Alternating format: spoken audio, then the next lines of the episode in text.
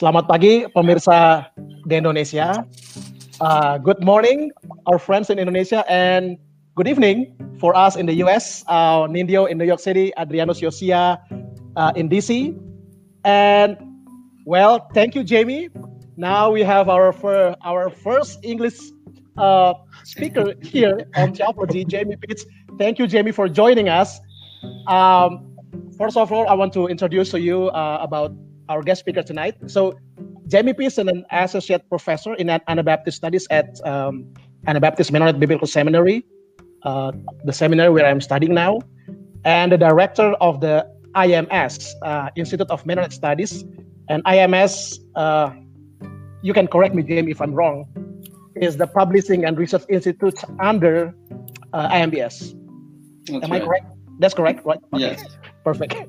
so, and, and Jamie holds and bachelor degree, a bachelor degree from University of Texas, uh, MD from Fuller Theological Seminary, and PhD from Edinburgh uh, University. So again, Jamie, uh, we are so grateful that you are able to share with us tonight, and I believe that it will be a great blessings for many of our viewers in Indonesia. And anyway, um, uh, Nindi also can correct me if I'm wrong. This is our first live session ever in English, right? Indeed. Yes, you are right. And- So and thank we- you, Dr. Jamie Bates, for Yeah. So Jamie, your willingness to be with a us. huge privilege for us to have you here. So Indeed. we, we already had one session in English, but it was a recording session. Okay. Uh, I think it's last year with Ben uh, Ben Gushan. Golden. oh, great. uh, from Harvard uh, University. And I will. I also want to spoil something here that this month we will also have another session in English uh, with Professor Joan Mary Terrell. That's right, right? That's right. Yes, Wow. Joanne Mary Terrell from, From- Chicago Theological Seminary. Yes, and she is the ex-student of James Cone, Mm-hmm. the father of Mhm. uh, Black liberation uh, uh, theology. And I just heard from Nindyo the other day that he, uh, his professor, Jeannine Hill Fletcher from Fordham, already confirms her willingness to share with us on theology. So it is really, really a great blessings for us uh, on theology. So, um, okay, we will uh, continue our conversation. And before I give uh, time for you, Jamie, I just want to show an, an article that I saw several uh, weeks ago uh, that I think um, related with our topics today. Uh, can I share it? Uh, share screen, right? Yep, yep. Share screen. Uh, share screen and application window. Okay. So yeah.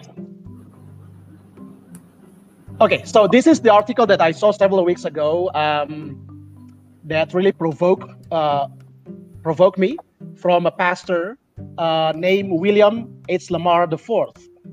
And the article uh, titled "It's not just the coronavirus, uh, bad theology is killing us.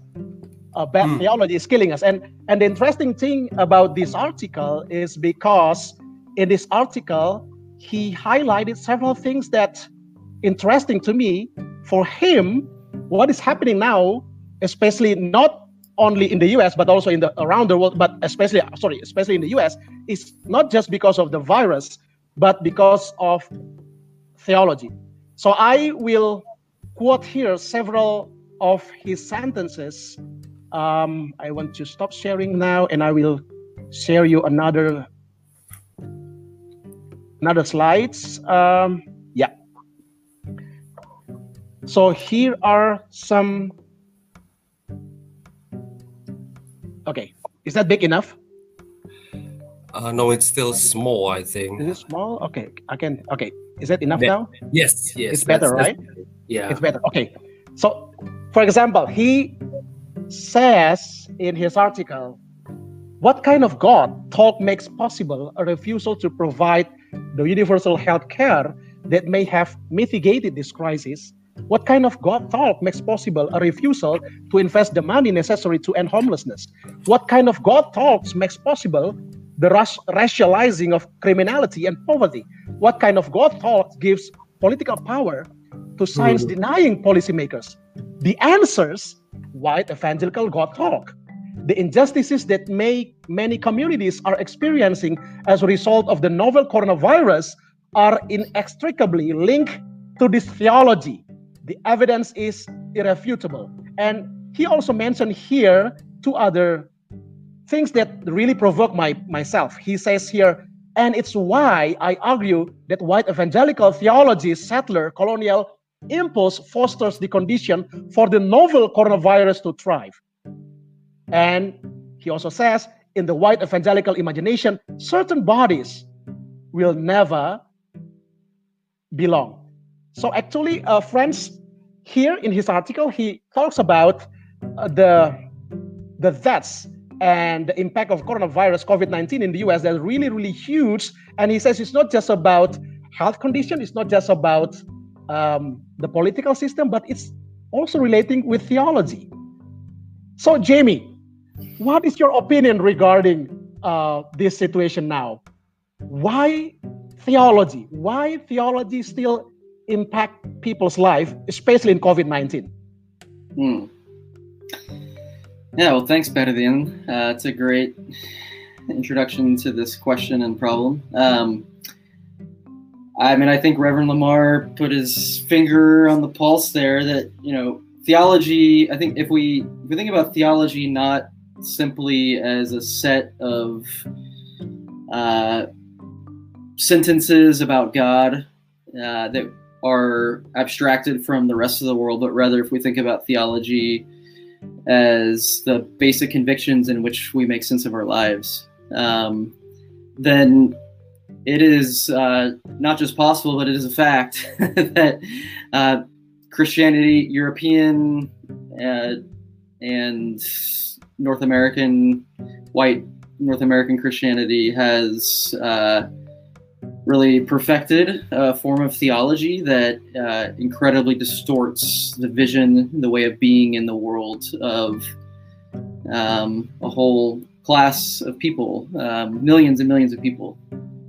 And so, uh, what Reverend Lamar in that article you just read from is calling us to is, uh, and I, was, I say us here, me, this is my background. So, I come from a white evangelical background. And so, uh, that's that's theology I have to to own and wrestle with. And so part of I would say my journey with God it has to be a journey of repentance um, and learning to hear how uh, my theological outlook has been misshapen by the patterns of settler colonialism that I inherited, by the patterns of enslavement of other humans um, that I'm an inheritor of. And it's not just you know one of the one of the lies that we tell ourselves and i think we probably do it all over the world but i know that white americans have a special ability to do this is to say well that that's not my problem that was my ancestors. But that's because we, we're incapable of thinking historically and so we don't think about how the conditions that make our lives possible still very actively rest on settler colonialism the uh, genocide of indigenous Americans, uh, and the enslavement, enslavement of Africans. Um, and of course, much since since the days of slavery. Uh, and these are enabling conditions for our ways of life, including our ways of thought. And so, what Reverend Lamar is calling people like me to is uh, is a life of repentance and that's that's hard, but it, it must be taken up. So I don't know if you want me to kind of go into my presentation now. Okay. Sure, sure, sure. That was just my response to yes, to those yeah, good yeah. words from from Yeah. that you shared from Reverend Lamar. But thank you so much Yes. for that. And I and I do want to say as I transition here to my presentation, it, really is an honor to be here. The names you're you're sharing, who else you've had on this, or having, uh, I feel very humbled to be here. Um, Berdien has become a great friend over these last years, and so when he invited me to do this, I was very honored. And I've because I've seen uh, from him and Nindyo and others this uh, this project online for the last two years or so. I've seen it on Facebook. I, I've been really impressed with the kind of work. I mean, this is this is an incredible theological project that you are engaged in, and I really just encourage you to to keep up this this excellent work. It, um, obviously, I don't know. I'm not in the Indonesian context, and I don't know a whole lot about that context. Uh, and I'm hoping that we can have some good questions where you educate in comments and conversation where you educate me some. Um, but I'm also uh, I can I can see just the incredible impact you're making through this project. So thank you so much. Um, Thank you. So let's see. I think I can do this pretty easily. So what I want to do is so the the title of this uh, this session Mhm. and the title of my presentation is doing theology in the time of COVID-19. And so I'm interested in this question of uh, of what it means to actually think theologically. So I'm not an expert on COVID 19. I'm not a doctor or a scientist.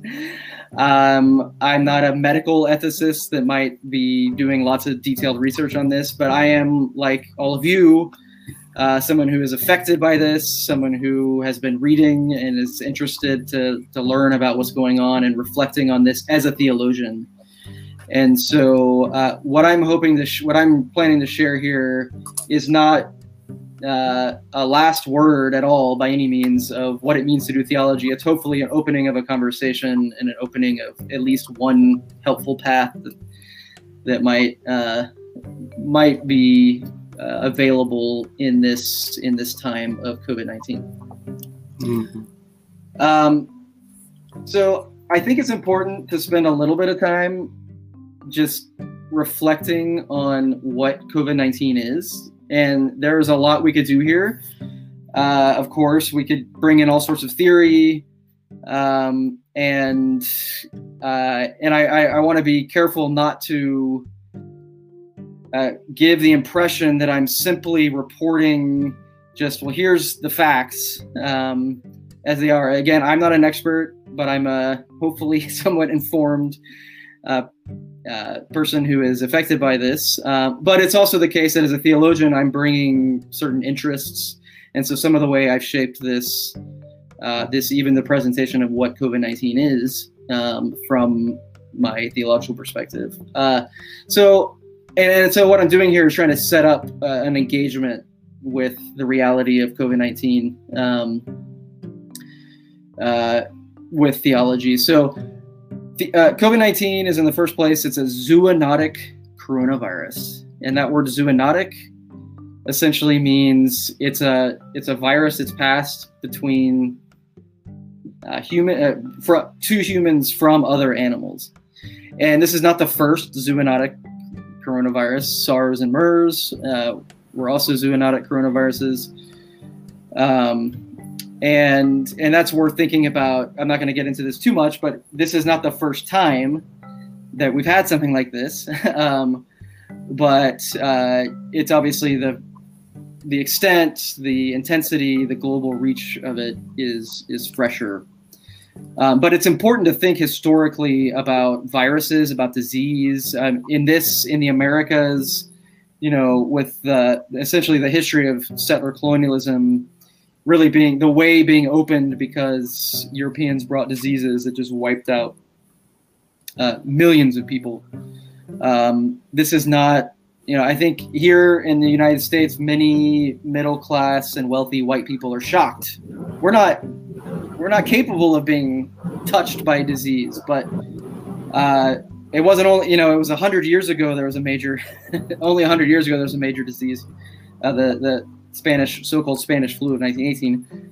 Uh, but it's also the case that our ancestors infected, devastating in a devastating way, uh, the original inhabitants of these lands. So um, this disease or this virus mostly affects the respiratory tract and is spread by respiratory droplets. I'm not going to be able to get into a lot of detail about this or really any other particular fact, but I do think it's interesting to think about in Pentecost, the time of thinking about the Spirit, the the one who is eternally spirated, um, that we are dealing with respiratory uh, a respiratory infection, um, and of course, we also are looking at uh, the murder of George Floyd, who was whose breath was extinguished um, through this police officer kneeling on his neck for eight minutes and 46 seconds. So.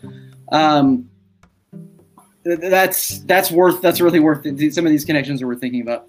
Um, the global character of, of COVID 19 needs to be kept in mind. Um, and this has, of course, been politicized by the President of the United States uh, as, you know, blaming China. And, and, you know, part of the interesting thing here, and I don't know what this looks like in Indonesia, but um, in the relation, this is also complicated, complicating relations between Africa and China.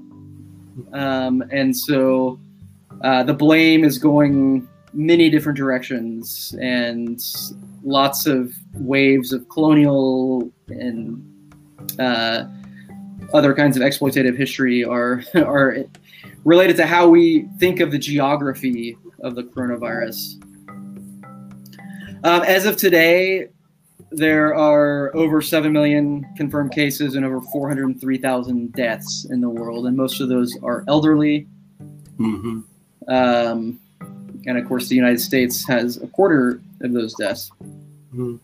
Um, so, thinking, uh, I want to I want to reflect on some of the background conditions or background mm-hmm. features um, and again, we could spend all all night talking about, or all morning talking about uh, any one of these, um, any one of these issues. But just to kind of touch on them briefly, because I do think it's important to have, you know, it's easy to think, oh my gosh, there's a pandemic, uh, but what what set the stage for the pandemic? So one of the things, of course, is ecological devastation in particular deforestation and urbanization that has brought humans into closer contact with other animals. The animals that are surviving deforestation are and, and being able to thrive in urban environments are the ones that are tending to spread, be the carriers of these coronaviruses. And so the way that our global ways of life and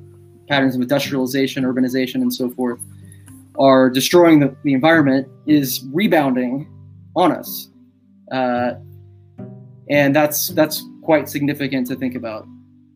Um, the the incredible intensity and spread of global supply chains, global finance and travel, especially since the 1970s, uh, is a huge factor in what's made this a global pandemic.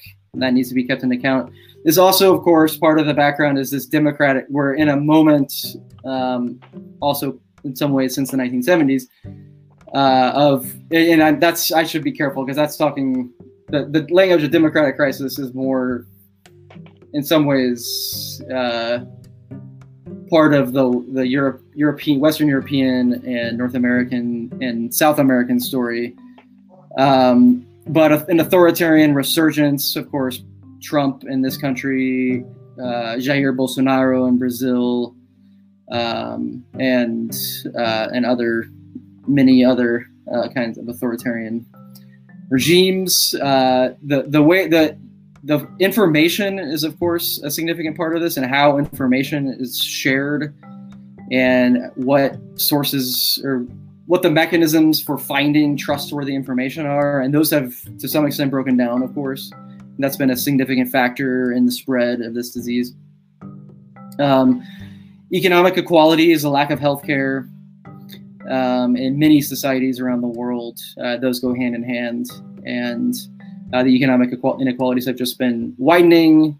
Uh, they widened massively after the last global economic crash a decade ago.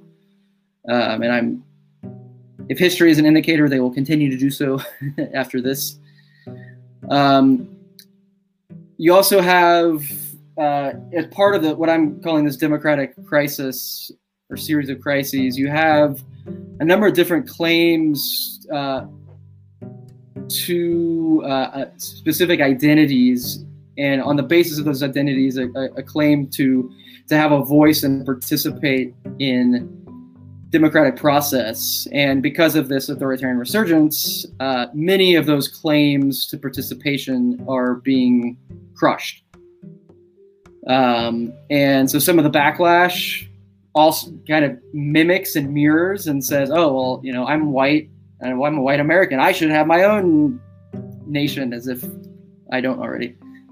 um, uh, and so, but the there's there's around the world there's different groups of people and individuals who are claiming on the basis of distinct identities identifying the way that they have been marginalized on the basis of those identities and making claims for democratic participation and and hmm. you know the success there is is is very mixed of course but that's part of this this ongoing crisis in which the coronavirus has been unleashed so um what what has happened over the last few months uh, since let's say late February early to mid March when societies around the world began to go into some kind of quarantine. Um, well, I'm, I'm telling a narrative which is somewhat US focused because of, of course, the George Floyd, um, Breonna Taylor, and other others who have been other African Americans been murdered by uh, police officers.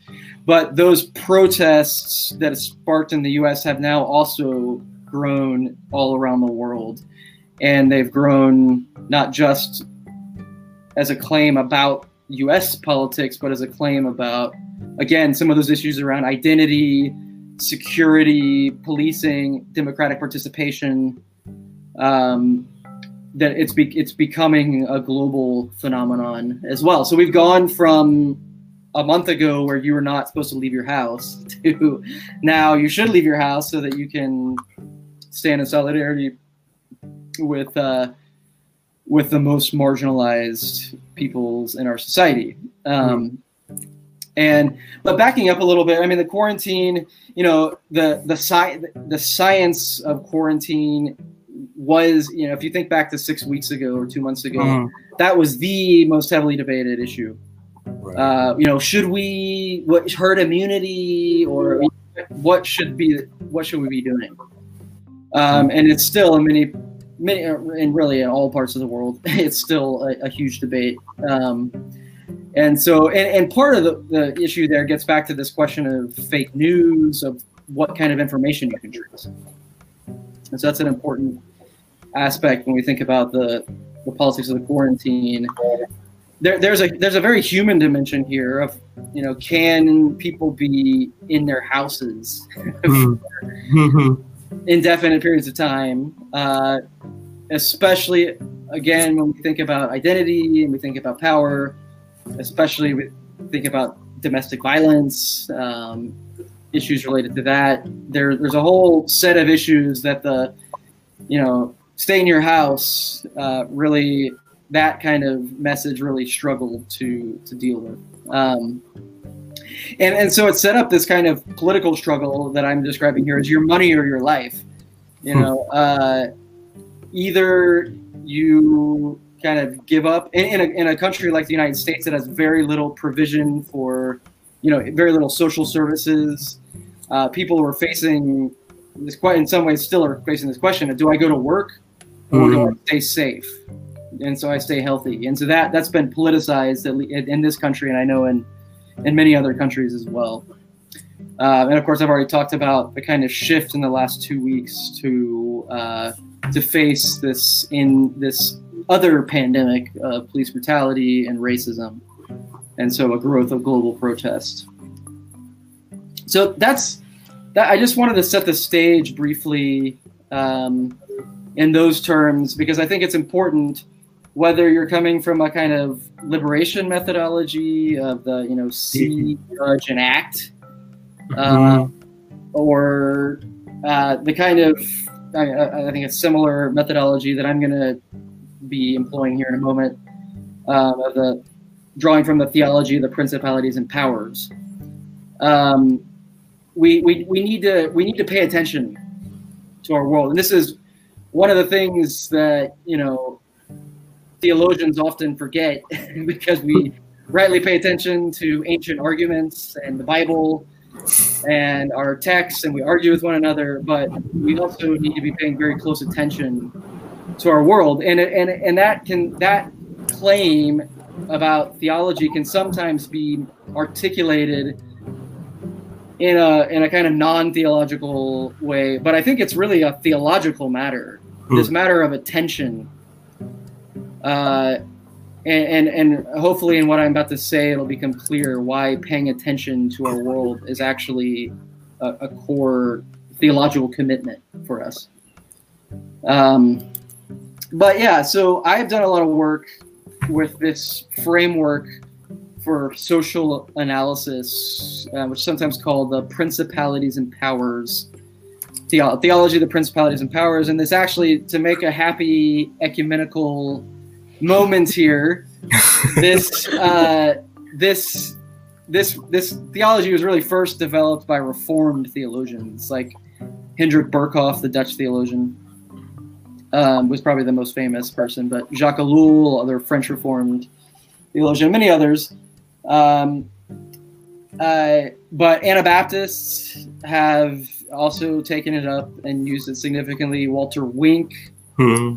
uh, Protestant theologian. Um, more recently, uh, there's been a couple of Ghanaian the- Protestant theologians, Esther Acolatse uh, is one of them, um, who have been have used this framework of uh, of theology for thinking about you know how do we how do we kind of to use that liberation theology language again how do we see clearly how do we judge and, and think critically about what's going on and how do we act. And of course at every stage we're drawing on our theological convictions um, in, in doing that. Uh, but this language of powers and principalities comes from uh, the pauline uh, letters so the ones that are uh, unanimously attributed to Paul by New Testament scholars, as well as some of the ones that are debated, like Ephesians and Colossians. Um, and it's you know if you think about Romans eight, uh, where Paul is talking about you know neither heights nor depths Hmm. can separate. us. or Romans thirteen, where Paul talks about these these arche, these uh, these authorities that God has doing something with. we can debate.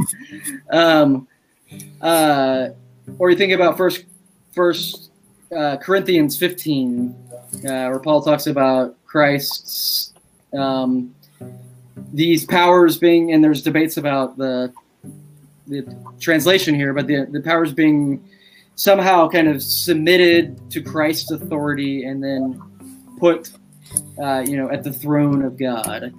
Um, so somehow, kind of undergoing some kind of transformation, perhaps. Um, so I, I think, and I, I, think that line about really about the the heights and the depths, uh, the name, you know, the names above all names and so forth.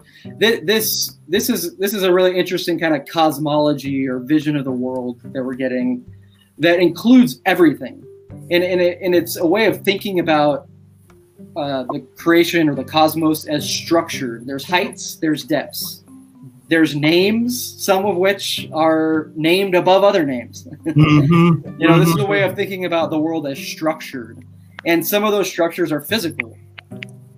Uh, and that's you know, if Christ is the one, uh, you know, as in Colossians one and in Colossians chapter one, it talks about Christ being the one in whom all things hold together. So all these structures hold together in Christ. And again, if you think back with Romans eight, uh, with this idea that you know nothing, you know, ne- ne- neither the heights nor the depths nor anything else can separate us from the love of God in Christ. Uh, that's good news because it's not just the the names. We we need we need to be delivered from the names above all names, from from the trumps uh, of the world, for instance. But we also, you know, we know that uh, in, in Indonesia, I think you know about earthquakes and tsunamis pretty well. Um, uh, we know those heights and depths. You can fall down a mountain. you can drown in the sea. So the heights and the depths have their own danger. Even if we also can can climb a mountain and swim in the sea and appreciate the grandeur of God and those, uh, there's also we're fragile creatures and there's dangers there.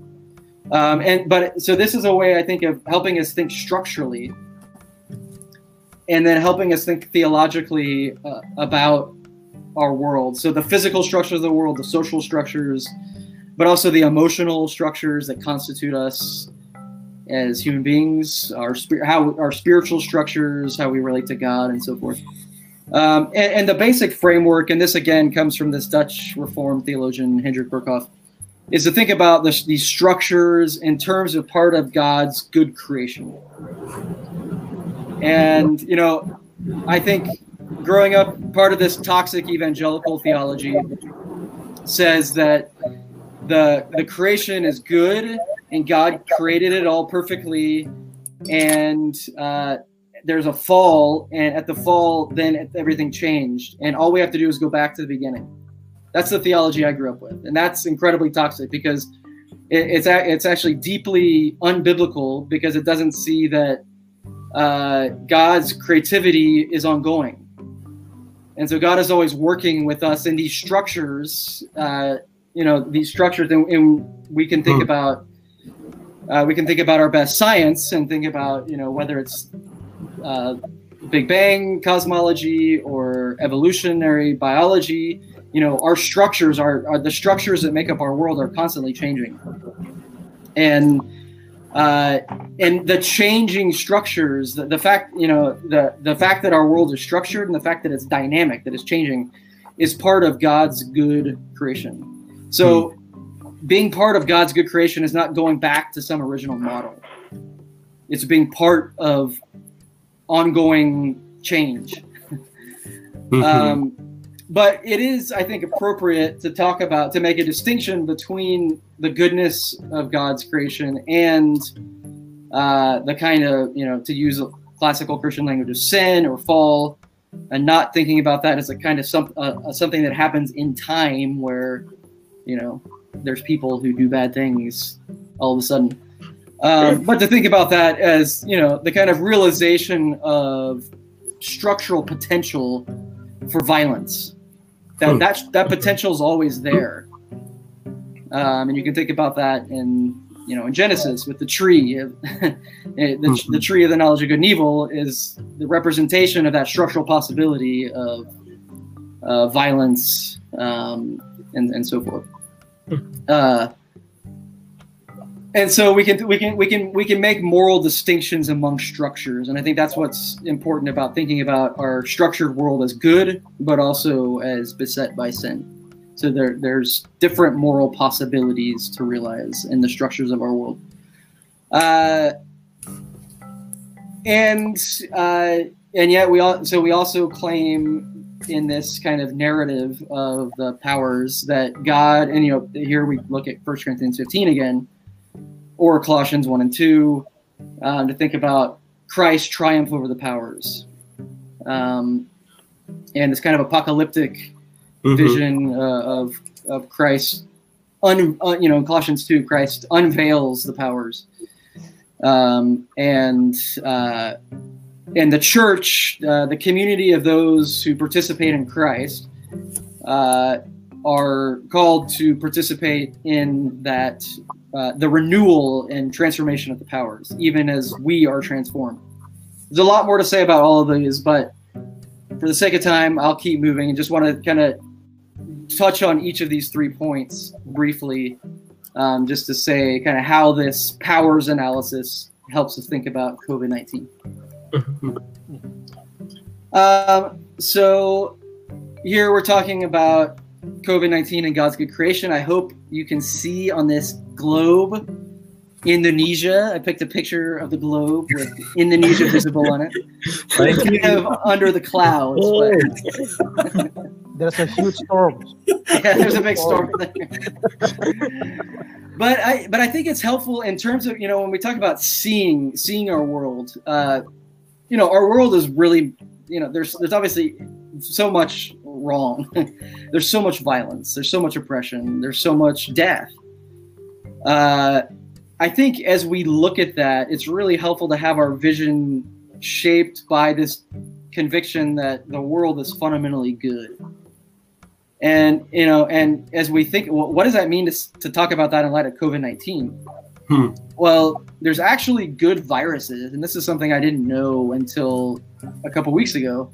And I heard somebody on a podcast say something about this, and then I looked it up when I was preparing this, and it's really interesting because I, you know, I, you, some of you may be aware that you know in the last decade or so, a lot of attention has been paid, at least here in North America, to gut bacteria. Ah, yes, and you need to have a healthy gut bacteria Yes, to be yes, able to digest food and so forth.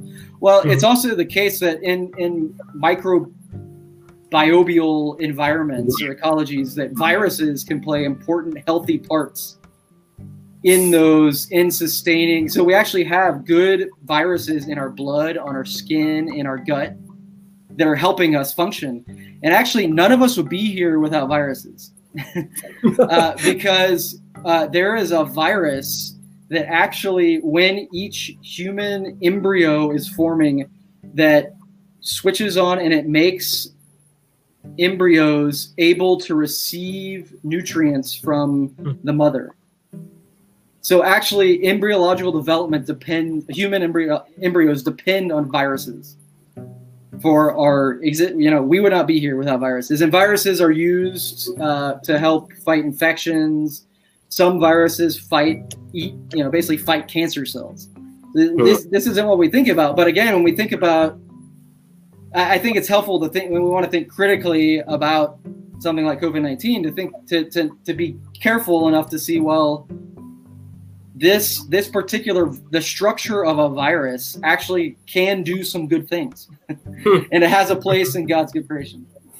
And, and i'll touch on the others more briefly because i think they're somewhat more obvious i hope. But you know god i would say in creation god intended us to live in community with other animals Mm. and so the fact that we have so disturbed our relationship with other animals that now our relationship and our contact with other animals, like the pangolin uh, in China, has become a source of threat to us. It, uh, but you know, and we can we can lament that. We should lament that, but we can see that that you know we're supposed to be in touch with other animals.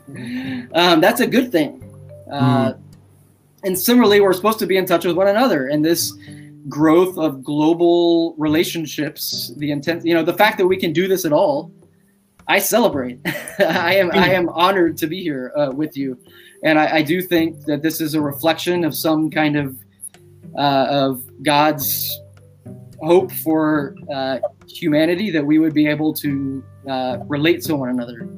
Um, and and so global human sociality just because globalization has been the cause uh, been the conduit of covid-19 doesn't invalidate the goodness of global human social relationships uh, and similarly identity. You know i think it's become very popular uh, to complain about identity politics. And i'm always cautious when i hear people say that about oh identity politics is bad.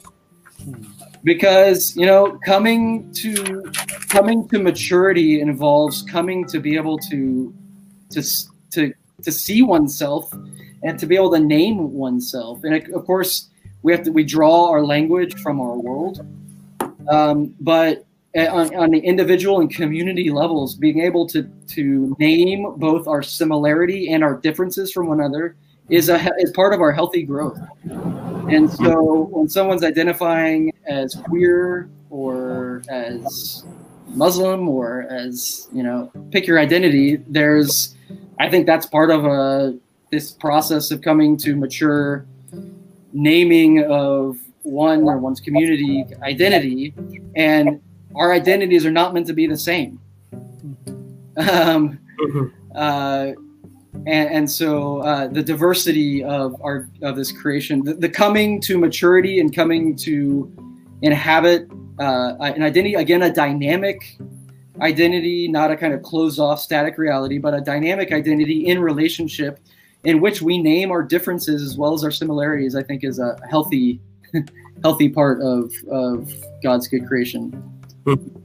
Um, so moving on to this, to thinking about COVID nineteen in the midst of uh, the, of God's fallen creation, still a good creation, of course, but a creation in which certain moral possibilities, structural possibilities have been realized. Well, viruses are also parasites, and essentially they Mhm. attack cells and eat the proteins, and then use that use that as food to reproduce themselves. So this structure that can you know that makes possible our lives the virus you know the virus that that makes human embryos able to receive nutrients is also uh, gives us the flu and gives us uh, covid-19 um, among many other viruses polio or or others. Um, uh, so viruses are parasites uh, and and harmful viruses uh, dest- are destructive and uh, do violence to us. Um, and, and these these other I've kind of already mentioned these, so I'll just go briefly through them. The you know we've we've clearly this virus is transmitted because of the ways that we have uh, developed our global society. And I want to be careful here. I say we, um, but you know the the northern North Atlantic societies the uh, Northern Europe, or Western Europe, and North America has been the kind of engine of, of of this process. And that's not to take away from the Chinese doing their part in the last couple decades, certainly. But but we need to be clear about how this, historically, how this process, this this form of economy, this form of culture, that lives in a massively destructive way. I mean, it does come from the same kind of uh, white settler colonial evangelical theology that Reverend Lamar was naming that uh, Berdien was sharing.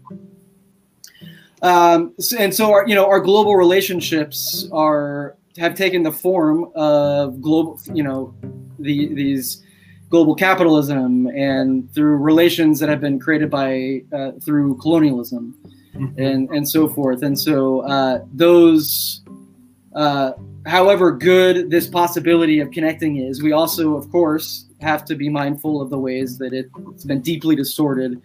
And COVID nineteen, you know, some people talk about COVID nineteen as the great equalizer, and it's true that I could get it and find out that I have some health issue I had no idea about.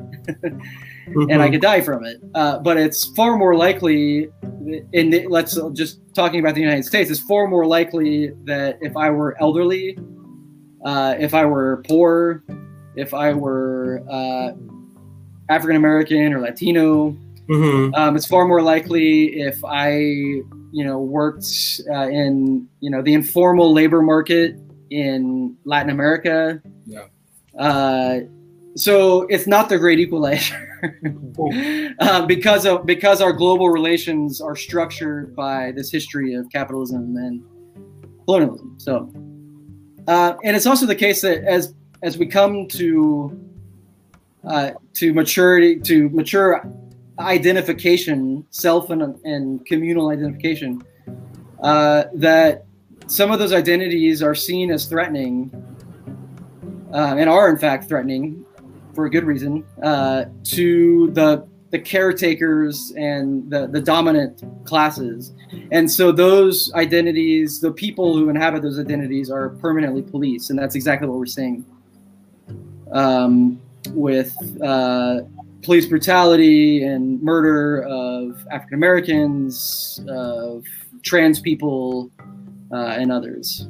Um, so we need to be clear about, you know, naming. So we rightly, our vision is kind of calibrated by our conviction of the goodness of of God's earth and God's creation, and and thinking about COVID nineteen in light of some of these structural possibilities for uh, that I would say as a Christian that God has uh, has granted, gifted us, and yet those structural possibilities can be realized and are realized uh, in violent, deeply harmful uh, ways. And so my final comment here, as we move kind of from the the some of the seeing to thinking about how we might act on this is, you know, and I asked this question, uh, redeeming COVID nineteen. You know, I don't think we're gonna like uh, have like COVID nineteen as our best friend in a few years or something like that. You know, who knows what will happen with COVID nineteen? I mean, uh, there's speculation that this this virus that enables our embryos to get nutrients that it was harmful to us potentially at one point, but that over time it became kind of just part there. Eight percent of the human genome is made up of viral uh, DNA strands, and uh, and that's viruses that used to infect us but don't anymore, and they're just part of what we walk around with. Hmm. But so I, you know, I, I want to be cautious here how we talk about redeeming COVID nineteen, but uh, I do think. Uh, what does it mean to think about participating in the work of God in the world? Uh, to, to to think about what God is doing right now, and uh, as a people of faith, a people who want to align ourselves with God's love and justice, uh, what what would that look like? And so, you know, I think this is an apocalyptic moment, and apocalypse. Apocalypse means, in the first place, a, a, revealing, an unveiling, and you know, uh, this is not an apocalyptic moment. Probably, if if you were on the the bottom of society, because this is what you expect from society, unfortunately. But uh, for many, and, and you know, unfortunately, many theologians, people, middle class people, uh, oh wow, things are this bad. The, these are the structures that shape our world. This is the history. Um, to have to face why African Americans are dying at a so much higher rate in the United States, uh, because of which it has to do with a history that goes back to slavery.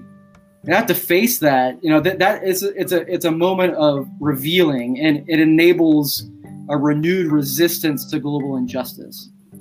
And so the protests and the you know the writing, the agitation for new forms of relationship, uh, new form, new structural, new pol- new politics, um, and, and you know apoc- apocalyptic can fuel this this sense that the kind of highly dramatic sense that everything must change. Uh, that the, the way the way of the world is completely unjust, unjust, and must be overthrown, and and that rightly motivates, uh, uh, brings about a lot of anger and, and Mhm. motivates people to get involved and try to push for a new world, and that, that's what I, that's part of what I think we need to see God is doing is in revealing the structures of our world, revealing the global injustice to new depth. It's making possible uh, uh, a new kind of resistance to that, and so we need to join that resistance. But apocalypse, you know, I think one of the nice things about having a canon of scripture, having lots of, you know, the Bible as a little library, is we have different genre of literature in the Bible, and uh, apocalyptic says everything is is wrong. Um, we must change it, and that's uh, I, I think that's that judgment, that sense of revealing and, and judgment, divine judgment is really important. But there's also this wisdom literature uh, that says, you know, there's a call to the ordinary, everyday kind of work Mm. uh, that goes alongside with that kind of uh, more kind of dramatic resistance. There, there's the uh, developing community, local communities of caring for each other. And in a community of care, this is really important. In a community of care, we listen to one another. And so we hear how each other are identifying themselves. And we, we think about, okay, well, how can I how can I come alongside you and, and, and meet the needs that you're you're naming, um, that you you're asking for help with? and what what are my needs and how can we become mutually vulnerable to one another so this is a different form of identity politics Mhm. because it involves us being in relationship with each other and listening carefully to how we are identifying ourselves and our needs and and our desire not just our needs because we're also we're not just we are needy all of us. We're all vulnerable and needy but we're also all desiring. We all have hopes and desires. So if we can listen to how each other articulates our needs and desires uh, and that you know a lot of that can, needs to take place at, in a local level. And that's why i have this picture here. I found some indonesian doc an indonesian doctor and a patient here. Um, so you know and obviously a hospital is one site of care. Uh, but I, I, I, my hope is that our churches can be communities of care of, of learning to help one another uh, mature and, and and speak our needs and our desires and to come alongside one another uh, our needs and desires for health you know that's basic but also uh, beyond that for love for community uh, for deep connection with our our earth and with god um, so I think there's a there's a wisdom kind of wisdom theology that we we can develop here of the ordinary everyday work in mm-hmm. communities mm-hmm. of caring for one another. And finally, I'll talk about a spirit spirit politics um, because the spirit is the one who leads us in all truth, and we need the spirit to you know help us think about as as theologians how do we make the case that you know that the scientific research really matters. So many Christians in this country, at least, are so suspicious of science as opposed to uh, to faith. Right. Uh, but but the Spirit leads us into truth, and uh, scientists have long been uh, helping Christians let go of some of our idolatry uh, of, of what we think we must believe to, to know and trust God. And so that's part of it, but also how do we share information in a trustworthy way? How do we communicate information in a, in a way that uh, both inspires bold action uh, and uh, increases trust, uh, bonds of trust? Uh, the spirit is a spirit of life, the spirit of breath, the spirit who who uh, hovered, you know, uh, over the deep, who who breathes life into us, and so the spirit is the one who is violated along, you know, God violated alongside George Floyd as his breath is extinguished.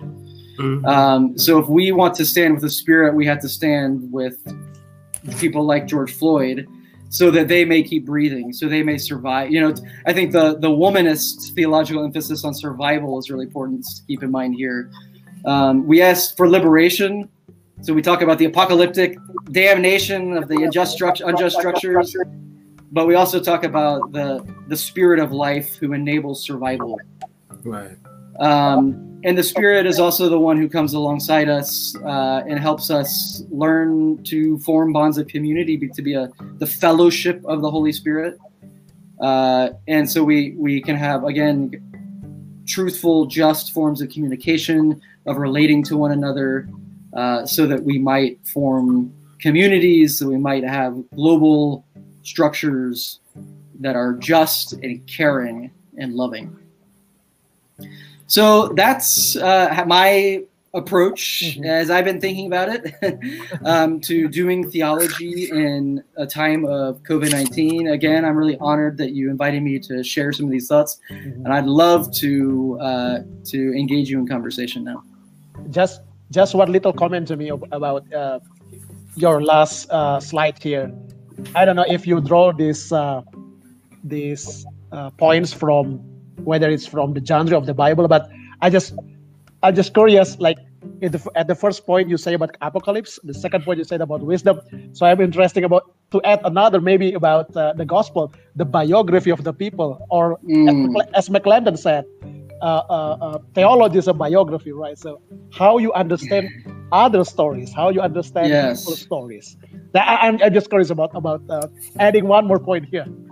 yeah, well, you know, I did think about trying to talk about this as a Trinitarian, the judgment of exactly. God, exactly, exactly, the wisdom of Christ, and, and the, the, suffering of the community, the right, spirit right. of, of, life. You're right. Um, but I, I, do think I, I, do think you're right that I mean, and part of that, uh, this. The, the version of narrative theology that you're you're describing does I think enable us to to mm-hmm. see uh, the way that theology is lived Yes. And so when we engage in theological debate, whether that's some of these right. white evangelicals that Reverend Lamar was talking about, or whether that's in this conversation or whomever we're talking to, to see the way that our particular beliefs take form and whole in ways of life. Right. Um, and, and that that in some ways, it, it I hope it will increase our compassion for one another as we engage each other. But it also makes the work much harder. And for, for people from the white evangelical background, for instance, that that that's why repentance is a lot harder because it's not just okay. Well, I'll start. Cha- I'll just change some words around. I've got to change my whole life. So yeah, uh, Jamie, this is a really fascinating, rich effort of theology to see COVID-19. I, I think all of my friends here and our audience in Indonesia will agree with me, right? I mean, it, this is really fascinating, Jamie. I mean, how you, Yeah. you could draw something even from Berkhof and you can connect that with our situation, uh, recent our recent situation now.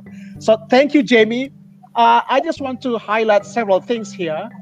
Uh, I think I really interesting on how you see uh, COVID-19 reveals, uh, especially this as apocalypse, right? Uh, about several things. First, it reveals about our human health fragility, but not Mm. only about our fragility in, in, in our health, but also about the fragility in our economic system Hmm. and, and about the greediness of our capitalistic world, which you conclude in one term global injustice.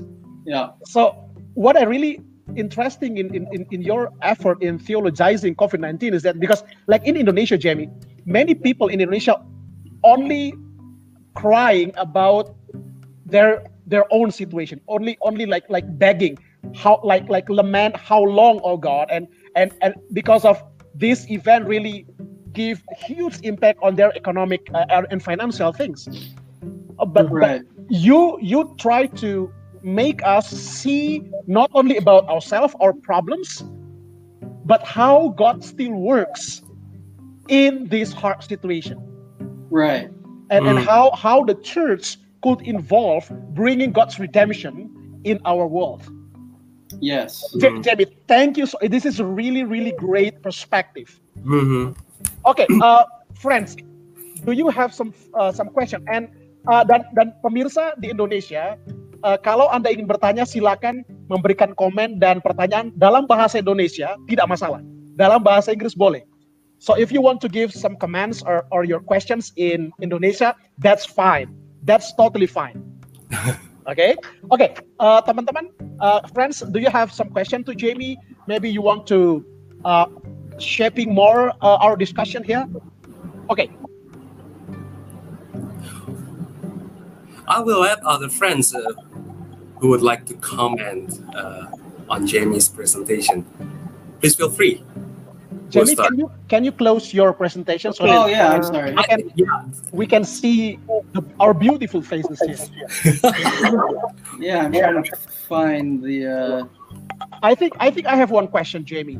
Uh, if I'm not wrong, according to Berkhof, uh, uh, principles and, power, and powers, like you said in your three, uh, uh, uh, third points, um, church is really important to bring God's redeeming work in the world, right?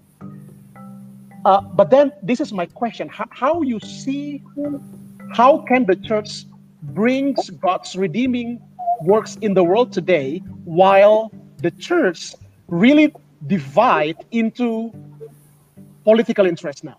mhm. because like in the US now, it, I think not only in the US, Jamie. If I can tell you, I think my friend will agree with me. This situation in the US really affected the church even in Indonesia too. Hmm. I mean, the the huge divide between Republican and Democrats in, in the US and how this uh, polarization, political polarization, bring huge impact in the church also happened, Jamie, in Indonesia. Mhm. Right. Maybe you will feel it's really weird, but that's the truth. That's the truth. So my question is, how can the church now bring God's redeeming work while we are so divided now? While we are we are so polarized. I mean, we divide into, into the polarization now, political polarization. Yeah, well, I mean, I think in the first place, so this is, I think this is a, a lesson that Mennonites are learning the hard way. Is that the church at its best participates by grace in what God is doing? Uh, because Mennonites have often talked about the church, basically, the church has it all figured out the church is doing it all right. The rest of the world's messed up. so if the church can just, you know, you know, the church just does it right, and then that's and I, you know, I, so I, I think it's important to say that God is at work Okay. and the church is participating. It's, trying to participate by grace, trying to join what God is doing. Um, and so uh, I think, but I do think our, you know, obviously John 17, this Christ prayer, uh, high priestly prayer for the unity of his followers um, still resonates, and it, you know, and it resonates ever more. And that's part of what's is revealed is the way these inequalities are killing us. You're right. And these inequalities exist in the church. They exist in the church at national levels, and they, you know, they exist in local. They exist in our congregations, but they also exist between churches. Um, and it's it's a call for bodies, uh, for our global church bodies, both you know whether they're Mennonite or Reformed or the ecumenical bodies, to really we we we've got to work at this at a global level to ad- address these inequalities. Um, the, you know, and, and Paul Paul knew this is part of what Luke depicts in Acts, and Paul talks about various places uh, that the economic inequalities in the church are deadly, Interesting. and uh, the Interesting. economic inequalities, the, the, the cultural inequalities that Paul talks about, or Pauline author in Ephesians 2 as needing as being overcome in Christ, like these these cultural and economic divisions are killing us, and they're killing us in the church. Um, And so, if the church wants to participate in what God is doing and be a sign and witness to the world, which I think we're called to be, uh, we have to we do have to face that. And you know, and the, and the good news is that you know the truth is we won't figure it out. We're not going to be perfect. And Mennonites really struggle to admit that. So, uh, Right. uh, but we're not going to be perfect, and it's really important to, to acknowledge that we're not going to be perfect. And, and so that's why it's important to emphasize God's grace, and it's it's important to emphasize that we actually learn the church as the church through relationships with one another, through people from other religions, people from no religion. We learn by being in, in partnership and coalition with others uh, because we don't own what God is doing in the world. We have to learn that. We learn that from from others as well. So, yeah. Thank you, thank you, Jamie. Thank you. Uh, Bu Jess, uh, Bu Jess mungkin mau nanya? Unmute. Uh, please Di unmute. unmute. Uh, Jessica, can you unmute your your microphone? Sorry, okay, sorry. perfect. Thank you, Jamie, for your presentation. I really appreciate your views about COVID-19 and how we doing our theology in COVID-19. Uh, I want to ask two questions for you. Uh, I just want to know your response to my question. Is it okay?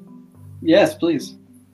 Okay, uh, I have uh, two questions. Uh, the first question is uh, so in Indonesia, there are many Christians and theologians who still believe that uh, God determine all everything in this world.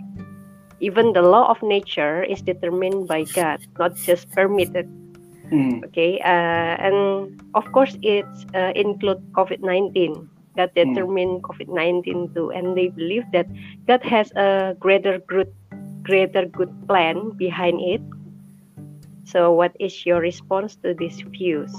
And the second one is uh, from the philosophical views of uh, Leibniz. Leibniz uh, Uh-huh. said that uh, the best possible world that God could create is our world now, uh, a world which contains viruses. You you said earlier that uh, there are some good viruses, right?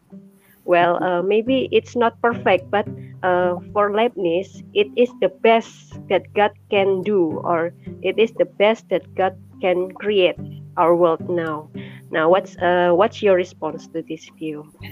I'm sorry if my English is uh, No, I, I very hope clear. you can understand very good. my question. At least you can say something in English rather than Jamie say something in Indonesian.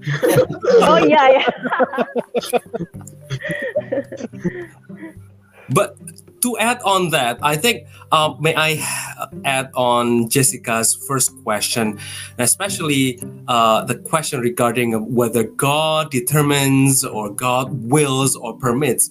I think this is really pastoral. I think, and many, many, many, many um, lay people, many, many church people ask this: uh, Where is God? What God is really doing in in in the time of COVID, whether God really Yeah. wills this. So, how would you respond to that question, Dr. Tate Pitts? wow. Thank. No, uh, thank thanks for adding that, Nindyo, and thanks Jessica for the original questions. You you express yourself very clear, and uh, the only problem is is my own lack of abilities here. These are massive questions uh, that I'll only be able to, to touch on inadequately. But um, on the question of determinism, yeah, I mean, I, I, I just I think that view has so many problems from a biblical perspective. It's it's just not uh, it's not how the narrative the narratives within Scripture show God to be interacting with creation. Um, uh, and kind of from a theological and philosophical perspective, uh, the the kind of simple opposition between freedom and determinism falls apart because, of course, freedom is conditioned. Um, but uh, freedom also has its own, you know, what some would call an emer- it can be called an emergent property um, from specific conditions. It has its own, you know, it's not absolute freedom, and that's that's where some of these debates get hung up. Unless you have absolute freedom, then you have determinism. Well, no, you have you have you know thinking structurally is helpful here because we have freedom is a freedom within certain structures, uh, and it's a freedom for action, for thought, and so forth within certain structural limits. Uh, it's always conditioned and limited, but that doesn't make it not real. And I think from biblical and theological grounds, uh, we can say that God is reliable, and that's that's where the pastoral language needs to come in. That, that God is is completely reliable. So we don't need a theory of divine determination to teach us that God is reliable. We we we look at we look at the the you know the overarching narrative of Scripture in which God meets the worst death with new life, and that's that's our response, I think, to this. Whereas God is God is at work uh, in the voices, you know, in the doctors, in the the ones. Uh, protesting and, and agitating for structure structural transformation so that you know the, the kind of inequality we're always going to have viruses in this world but uh, the way that they become massive pandemics as we, we're seeing in front of us is because of these inequalities. Uh, and so the, the political movements to, to confront the inequalities um, is also a site of divine action um, affecting change. But so we trust in the reliability of God, even when you know in our personal lives or in our world, we see violence and pain. Um, but that violence and pain is mutable, and you know we would, as Christians, you know, Christianity is a has this kind of conversionary aspect of it. That doesn't make any sense if everything's determined that just doesn't make any sense and no theological argument i've ever seen to try to make those fit works from my perspective. Uh, god and that doesn't uh, you know again god create is creating structural possibilities for freedom of choice in certain determined ways certain specific ways but that that choice is real.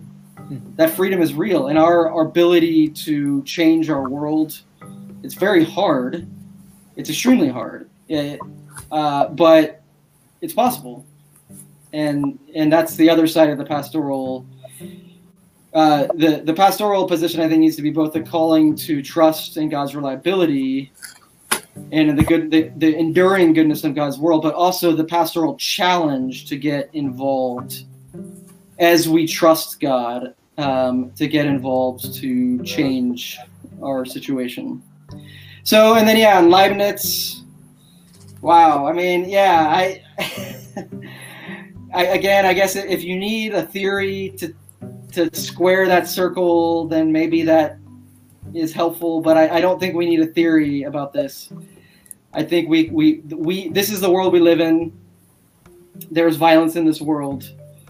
Uh, the world's the goodness of the world endures, and in our local communities and in our global interconnections, we are called to seek to care and to seek justice. Mhm. Uh, and I don't I don't think we need to get hung up on kind of theoretical questions around is this the best possible world or not? It's the one it's the one we have.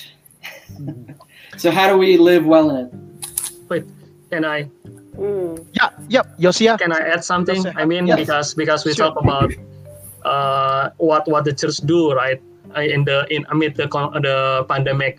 But thank you very much, Jamie, for your presentation. I very enjoy enjoy your presentation, and that was fascinating. And yeah, I was thinking while I hear your presentation, are you sure that you're not a Reformed theologian? are you sure you're a Mennonite? Just kidding, just kidding. but but yeah, but thank you very much for bringing up uh, the power framework in your discussion. And I think uh, when we talk about power, uh, I think it's it's become more real in the term of capital or money. I mean, in my opinion, when we talk about like work from home, I think that's a privilege from someone who got money like that, more money. I mean, I mean, being rich is not wrong. I just seeing from from that that kind of uh, perspective. I mean, and like in in in the midst of COVID uh, pandemic, the one who can you know uh, use or steer the opinion in social media is the one who have more money. Because if you don't have money, you don't have time to, Exactly. to add something like Creating right? hoax. yeah, but, Yeah. but I think in, in, in the perspective of power, I think money or capital become power, right? So so it's like uh, and there's a disparity. I mean, what I want to say is, you're right about uh, COVID nineteen uncover the structural sin in our society. The one who don't have money uh, become more powerless and more incapacitated like that because of the virus, and the one who have money more safe because they have capital to save themselves. But I am wondering, I mean, let's say that if everything is normal again, I mean, yeah, we know this structural sin because of COVID, but what if is if uh, our world become better again and there's no COVID nineteen? Sure. And I think, yeah, will will people will still remember? I mean, this kind of thing because everything will be become normal and you know the the structural sin will Yeah. it's like we don't know right so so i want to ask i mean uh, the discussion is so what after the covid i think what should we do that, that's that's the problem right it's it's become a crucial problem for us because we're we're still in the midst of pandemic but what if the pandemic is gone like that Yeah, no, it's a great question.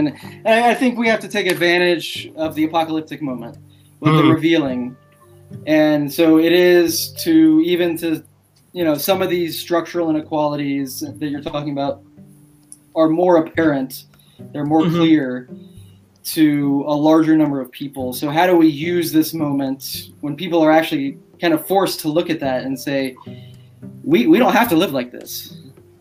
uh, and what kind of steps can we take in this moment but what what kind of ways can we prepare? And that's why i talk both about the apocalyptic the clamoring for a new system. You know we saw this in in minneapolis in the last couple of days where they said they were gonna uh, take their police force apart. I mean that's a that's a wonderful apocalyptic result.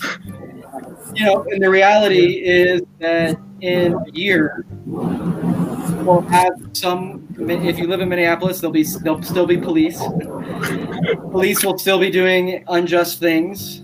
Uh-huh. Uh, but there, it, it is possible now to make take some steps and part of those steps are through the kind of the radical uh, you know damnation i think is a good theological word of the systems uh, that that lead to this kind of dramatic change but also part of it is that kind of everyday work that we have to do regardless because like you like you say even if people don't realize it those inequalities are still there Mm-hmm. um, those inequalities persist. And so, what can we do now in in the moments of of drama, and and and how can we prepare? How can we how can we make use of the time well, both to make some big changes, to take some big steps, but also to prepare the ground for what's coming. And you know, I, this is something that I've come to really believe strongly is that.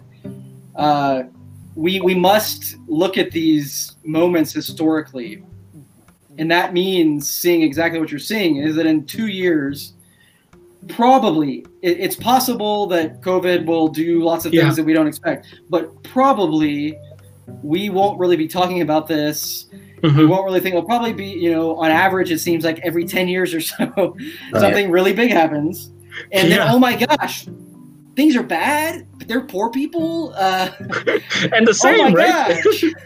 but that and that's why we need to have a historical perspective and and to see ourselves through these and to be reminding people in five years. Uh, and, and, and to be saying hey remember that? Well that's coming again Mhm. uh, and because you know in this country and i think around the world 10 years ago we had this whole financial okay well what you know oh wow the systems are so terrible. Well guess what? Five years later they were much worse.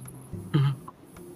so i think we have to be really really wise and careful about again that kind of everyday politics uh, of taking steps to, to realize yes there there can be some significant changes today but the the long work happens when you're talking about when people have forgotten so what can we put into place now Okay, Well, thank you. Nindyo, I think you want to ask a question. Yes, but I think I will uh, keep from asking first uh, because we have uh, questions Oh, yeah. from Dr. Arvin Go here. Um, uh, Chaper, you want to read? Okay. Um, uh, thank you, first of all, uh, for Arvin. So his question is: uh, Given the complex network of power structures with regards to COVID-19, scientists, politicians, economists, and the marginalized, how would you do a theological ethics based on these power structures? I think he has a, the second uh, question. Should we prioritize the marginalized, or uh, maybe according to Jordan, or should we empower the scientists in determining ethical guidelines? How do you navigate through these power structures? Hmm. Well, that's a wonderful, wonderful, and another very difficult question. uh, and I'd be curious what some of your, I know some, I know some of you think about this kind of thing a lot too. So I would, I would love to hear others as well. But um, my view, okay, how do you do with theological ethics with with the the with the complexity of the power structures in view? That's how I'm understanding uh, that question. Maybe I'm wrong, but uh, but yeah. So I think that it's why it's important. So from my perspective, a theological ethics needs to get somewhat have some clear vision uh, about what's orienting it, and so uh, that's why I I talk about. Um, this that's why I use the theology of the principalities and powers to talk, you know, to say talk about the to, affirm the goodness of stru- of complex dynamic structuration. Um, because some of the some of the way we talk about politics, and I'll say Yoder would be very guilty of this, Yeah. is to to say, oh, we just can have this one simple little community that's perfect, and it somehow is kind of like isolated from these these other systems. But that's that's neither sociologically realistic nor is it theologically good news. because theologically, the good news is that we have been created to be in relationship into this whole wide network of relationship. And so the church is not created to be this closed system, a simple structure. The church is created, you know, the church exists within and in relation to this whole network. Um, and so I think cultivating our vision for uh, God's redemptive of God's redemptive purposes, of God's uh, of God's action in the world, um, kind of in, in in the midst of uh, these these powers uh, is is central for us, and that means because of the complexity of the structures, it means you know obviously you know it means being like Jesus, and this is you know uh, and so it, it means a very clear solidarity with the most marginalized. So I do think that's that's a kind of uh, basic posture of Christian ethics. Uh, and um, you know, if we if we think of so, you know, the kind of classical medieval way of thinking about God and and theology is to talk about the, you know the relations between beauty, truth, and the good. Um, and so, uh, one of the things we're learning right now is that good science uh, can, you know, can serve the needs of people of the marginalized. Mm-hmm. Um, and so, I don't think we should play these off. And and, and it, that does get into complexities, who you fund and so forth. But hey, if my, uh, I'll just, you know, if the U.S. government weren't putting a huge portion of its uh, budget into the military, uh, we would have plenty of money to fund both, right? Uh, both yeah, people, and the most marginal, and the scientists. And scientists. So this should not be; these should not be played off of each other. Mm-hmm. Um, and, and similarly, when we talk about good social science and economic economics that pay attention to history and class dynamics, uh, so that we can think about how to have a shared life together uh, that moves hopefully toward a, a, a, way of life in which there's less inequality. Um, yeah, these shouldn't be alternatives. Hmm. Uh, so I think we have to work at both. I think we have to, you know, it's right to call for funding for scientists, but uh, we do that with our clear vision, and our vision is clearly on Christ's option for the marginalized, God's preferential option for the poor. Uh, that has to be at our center, but that doesn't mean not caring about scientists. Doesn't mean, you know, I said beauty as well. Doesn't mean not caring about art. And we see in all these protests, um, whether it's music or visual art and or so hmm. forth, that these have their own integrity and their own central role to play in uh, creating a, a common common life that is just and caring for all. Interesting. I think we have another question from our audience, right? Okay. Ah, this is from uh, Reddy. Mm-hmm. I've always got the impression Bible seldom talks about health. The health issue always looks like some punishment or need to bear by himself. How does how does a theology address this issue? Wonderful question, and I think Jesus addresses it. You know, when he talks about uh, the Tower of Siloam not being, you know, he says some people say it's the fault of the people, some people say it's I don't remember exactly the line, but the fault of the parents, and he says essentially the tower just fell. you know, uh, and and I think the Bible talks a lot. One of Jesus's central focal the focal points of Jesus' ministry is healing. And and in our talk about justice, uh, about social ju- just social relations, sometimes we we miss the, the the centrality of healing. And Pentecostals, you know, talking to Jessica here, yes. Pentecostals really get this well about Jesus' ministry. Jesus is about healing. Now, again, as we're talking about with COVID nineteen, uh, social injustice breeds uh, pandemic. it breeds uh, poor health and so forth. Uh, so the the pursuit of justice is is very much tied up with the pursuit of health. But also, if we want to be like Jesus, we have to care about health. Um, and uh, and I become more and more as I've kind of reconciled some with my own Pentecostal background. Uh, that's part of what I've kind of been restored to me is th- realizing well the Holy Spirit is a healer, and that's really good news uh, if you're in a pandemic. it's really good news if you are suffering the effects, uh, the psychological effects of sexual abuse, for instance. Um, that Jesus is uh, the healer, the Spirit brings healing. Uh, we, we, we really need to keep that emphasis as well. Um, so thanks. Thank you, Jamie. Thank you. Nindyo or Adi, do you have a question?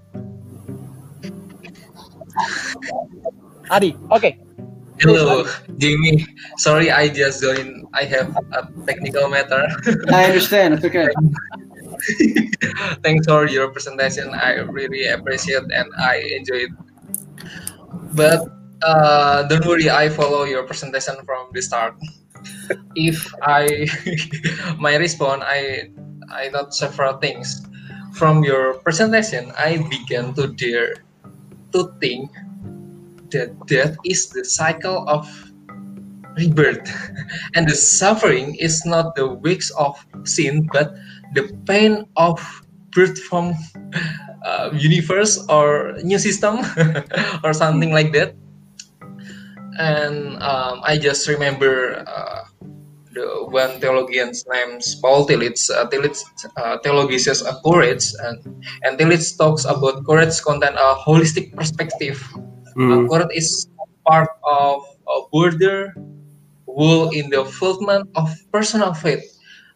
Um, there is courage to uh, accept the fact that we are supposed to be power of being in which every creation uh, um, participate. Uh, if I may summarize into the three part, uh, courage to open up to reality, courage to open uh, uh, to uh, accept the reality and courage beyond reality goes to beyond reality. Uh, what it's interesting that Tillich began by starting that courage is linked to the doubt and the risks of the life of life. yeah, you think Tillich, uh, uh, in my opinion, is uh, appreciate doubt, and I've uh, and I've I may may add more. Uh, Yosia also mentioned it earlier. If we talk about uh, character ethic, especially in Christianity, uh, change character must start from internal factor, from self-awareness, not external factor. Yeah, uh, maybe it's okay. This time we start the self exchange starting from external factor, the namely is pandemic. But uh, we must realize that external factors are very temporary. Um, in my opinion, we must change because self-awareness of our internal factor.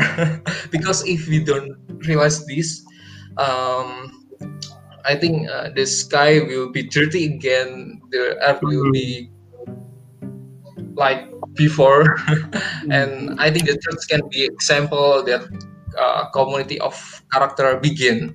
Thank you. Sorry, Yeah, my thank you, Adi. friends. That's uh, fascinating, and you said a lot, so I probably won't be able to respond to all of it. Um, but I want to touch on a couple points that you raised that are really interesting. Uh, I mean, you started talking about suffering, and you know, I think back to Berdien's intro introduction here uh, with um, this criticism of white evangelicalism. You know, white evangelicalism, arguably, it's what it deals least adequately with is the theology of suffering. Um, and it's very difficult to talk theologically about suffering without uh, justifying someone's suffering. And that that's where you go wrong. That's one way to go wrong with the theology of suffering, is to in some way to justify uh, someone's suffering, and the other way is to, or you know, at least one significant other way is to ignore suffering, to ignore its reality in our lives. Uh, the, the complex character suffering, which some of it comes from, you know, as, as you were kind of saying, I think impersonal structures that you know i could a big earthquake could happen and the chasm could open here in elkhart and Perdi and i could be sucked in. And you know uh, that's very different than or you know or covid-19 i mean is is is complex because it's obviously humans did not invent covid-19 but human social patterns are largely responsible for how it's spread um, and its worst impacts have, you know, as I've been talking about, have been massively exacerbated because of our social inequalities. So, uh, so the distinction, you know, the classical distinction between natural evil and, and moral evil, I think we're, we're seeing with climate, global climate change, mm-hmm. and with something like COVID nineteen, you're seeing how those are the line, the barriers between those are becoming far more blurry. Uh, so how do you talk about that suffering acknowledging its reality acknowledging that it's something you know become being a community of character and a community of care means suffering with people mm. um, and it means yes. learning to suffer through uh, to suffer through and that's where the kind of i think the positive use of a theology of the cross to see that mm. christ is in solidarity with the suffering Christ comes alongside us not to justify anybody's suffering, uh, mm-hmm. but to be present transformatively uh, in the long term, we hope at least. Um, so, uh, you know, and I, so on, on being a community of char- character, yeah, I, I don't think taking personal and communal virtues seriously should be an alternative to thinking really carefully about social structures and politics and so forth. Because uh, again the the church is always shaped deeply by the surrounding society you know and, and you're right that you know covid-19 as Josiah was mentioning covid-19 may not be here in two years but we've had essentially a basic kind of global structure of capitalism that's gone up through a bunch of changes, but uh, in the last 500 years, there's been a fairly stable global order that's emerged. Mm-hmm. Um, and, you know, Britain, then the US, you know, like, uh, uh, we've, we have deeply misshapen global relations that are enduring. Mm-hmm. Uh, patterns of racism um, are deeply enduring uh, and uh, patterns of sexism. Obviously, you know that's the whole our in many of our societies, at least, uh, our conceptions of what it means to be a man or what it means to be a woman mm-hmm. are deeply. You know, the church doesn't just escape those, and they've been around for thousands of years, and they are deeply misshaping us. They're forces of violence. Uh, that doesn't mean that's all they are, but mm. they are also that.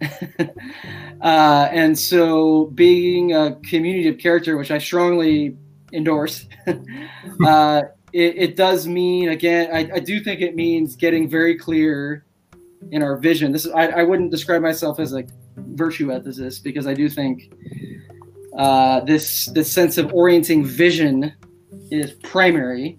Um, and it is in some characters. It is in some virtue ethics too, but uh, but uh, the the virtues we when we talk about being formed as excellent people and that's what being virtuous means being excellent well our, our criteria for excellence are always changing contextually mm-hmm. and so we always have to take account of our context and we always have to wrestle critically with the the criteria for excellence that we inherit from our culture, from the church, and, and so forth. And so there, there's no once and for all stable pattern of what it means to be a virtuous person and what it means to be a you know virtuous reformed professor outside of Jakarta like Jessica um, what it means to be a, a virtuous uh, Mennonite theologian in Elkhart, Indiana, are not the exact same thing. And what it means to be our communities, we can learn from one each other, and we we must learn from one another, all of us, I think, which is why I'm so grateful to be here with you. But uh, but again, it, that's that's a really long way. Sorry, of saying that our, our formation of character in, as individuals and as communities is always bound up with critical reflection and action on our on the world uh, as a whole as well on our, our societies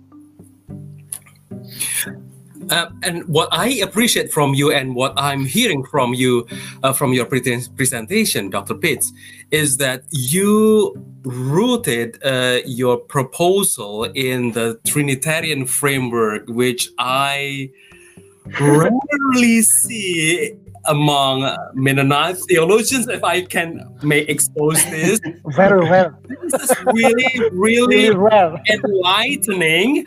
Um, and that you you you you try to see God reveals the structures of injustice, and that God also resists uh, those global injustice uh, injustices, and uh, you also see Jesus uh, as the wisdom working in communities of care and spirit, uh, which spirit politics, and and this is really enlightening. And thank you for that. So i, I don't have any questions but i just want to highlight that. And, and, India, by the way, by the way, I, re- I really like uh, JB's term "spirit of politics." I think yeah yeah yeah. I think that, that's a new new term. Maybe maybe someday I can uh, you can make a paper about that, JB. yes well this is my current writing project. oh project yeah, yeah, yeah, yeah. I forgot about it. i've actually been writing on, on that a lot uh, well yeah Great.